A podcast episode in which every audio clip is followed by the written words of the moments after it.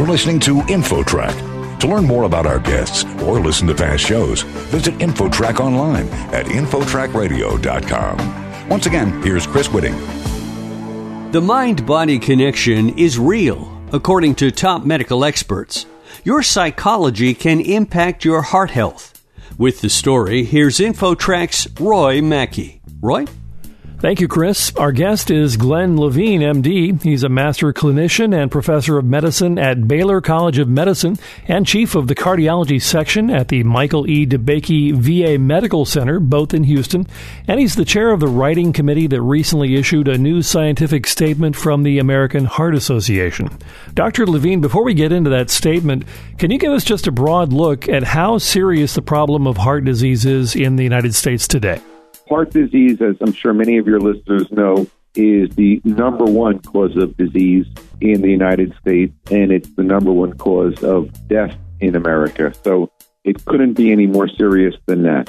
This new American Heart Association scientific statement is entitled Psychological Health, Well-Being, and the Mind-Heart-Body Connection. What new research or information is contained in it that the average person should be aware of? Well, the scientific statement really summarizes all of the studies over the last 20 or 30 years with an increasing number of recent studies and recognition that people's psychological health can clearly impact their risk of developing heart disease. And if they already have heart disease, can impact the chances of them having future problems with their heart or even dying from heart disease. And can you describe what these negative psychological factors are? Is it just having a pessimistic attitude towards life, or is it more than that? Yes. So when we talk about psychological health, we can talk about negative psychological health or positive psychological health. And negative psychological health includes things like depression, pessimism, anxiety, and stress. And positive psychological health includes things like uh, positive outlook, optimism, happiness, satisfaction with life, and then something called mindfulness, or your awareness of your surroundings and how your mind is doing. Can you give us some specific examples of physical illnesses caused by negative psychological factors? What we see is that negative psychological factors such as depression, stress, and anxiety are certainly associated with an increased risk of having things like high blood pressure, of smoking, of being overweight, of not exercising, and even of actually developing heart disease, meaning blockages in your heart arteries, or having a heart attack, or even dying of, of heart disease.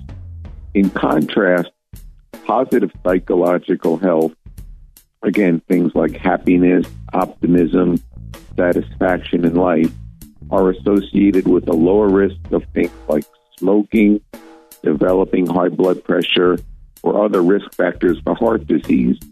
And in patients who already have heart disease, if you have something like a positive outlook on life, it has been shown that you are less likely to die of heart disease down the road.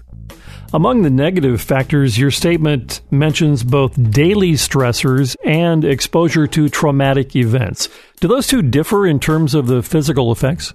Yeah, I think a better way to characterize it is acute stressors, things, one time events that happen, and chronic stress. And there are a couple good examples of acute events. One of them is something that goes by the fancy name of stress cardiomyopathy that if someone has extreme stress or sadness, frequently seen after a spouse dies, they actually develop what, for all the world, looks like a heart attack, including the classic chest pain people get, the changes we see on those 12 lead EKGs that we do. And then, even when we look at the heart function using ultrasound or other techniques, we actually see the heart not pumping as well as it normally would all because of that single stressful event. And there's another good example of this.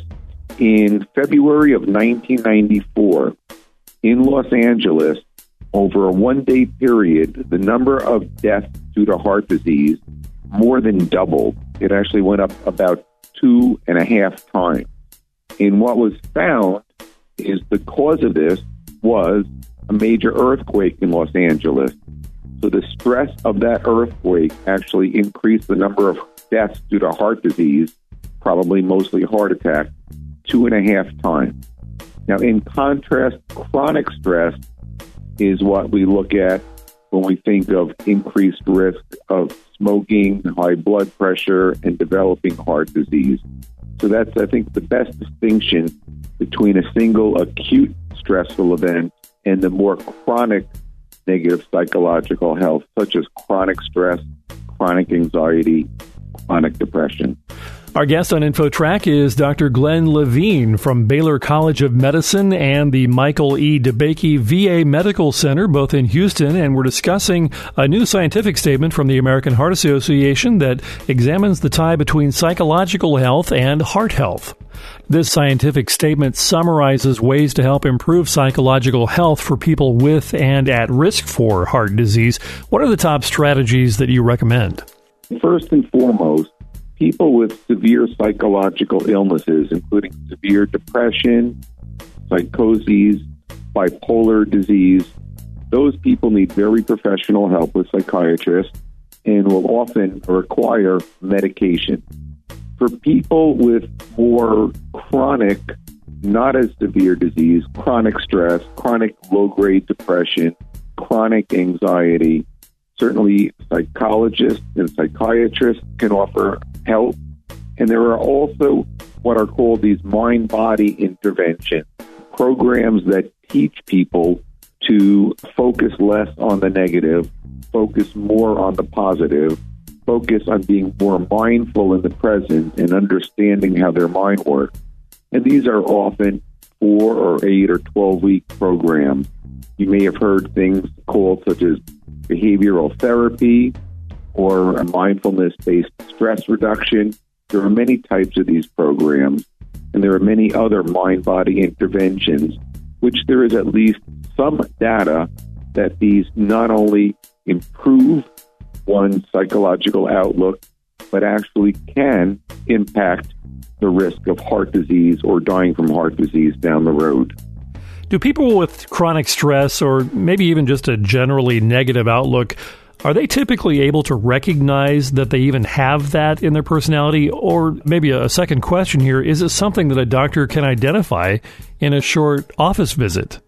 I think many people are aware of those things in general, but when you speak to a mental health professional or you participate in one of these programs, I think you are better able to recognize what is actually going on in your mind, uh, why you tend to do the things that you do, to recognize that some reactions and some thought patterns are not productive and probably exacerbate things, and generally have a better understanding, at least, of how you are relating to what is going on in your life and possible ways to relate at least better to them from heart disease. Do you have any final words of advice for our listeners? Maybe a takeaway message from this statement? Yeah, I think your listeners need to be aware that things like depression, anxiety, and stress are incredibly common in the United States. So you are not alone. This is a problem affecting many, many people, including many of your family members, many of your neighbors. So you're not alone, and that there are mental health professionals and a lot of different treatments, both drug based and mind body or counseling based that are very, very effective in helping decrease your stress, depression, anxiety, and help lead to a more positive attitude and really a more fulfilling life.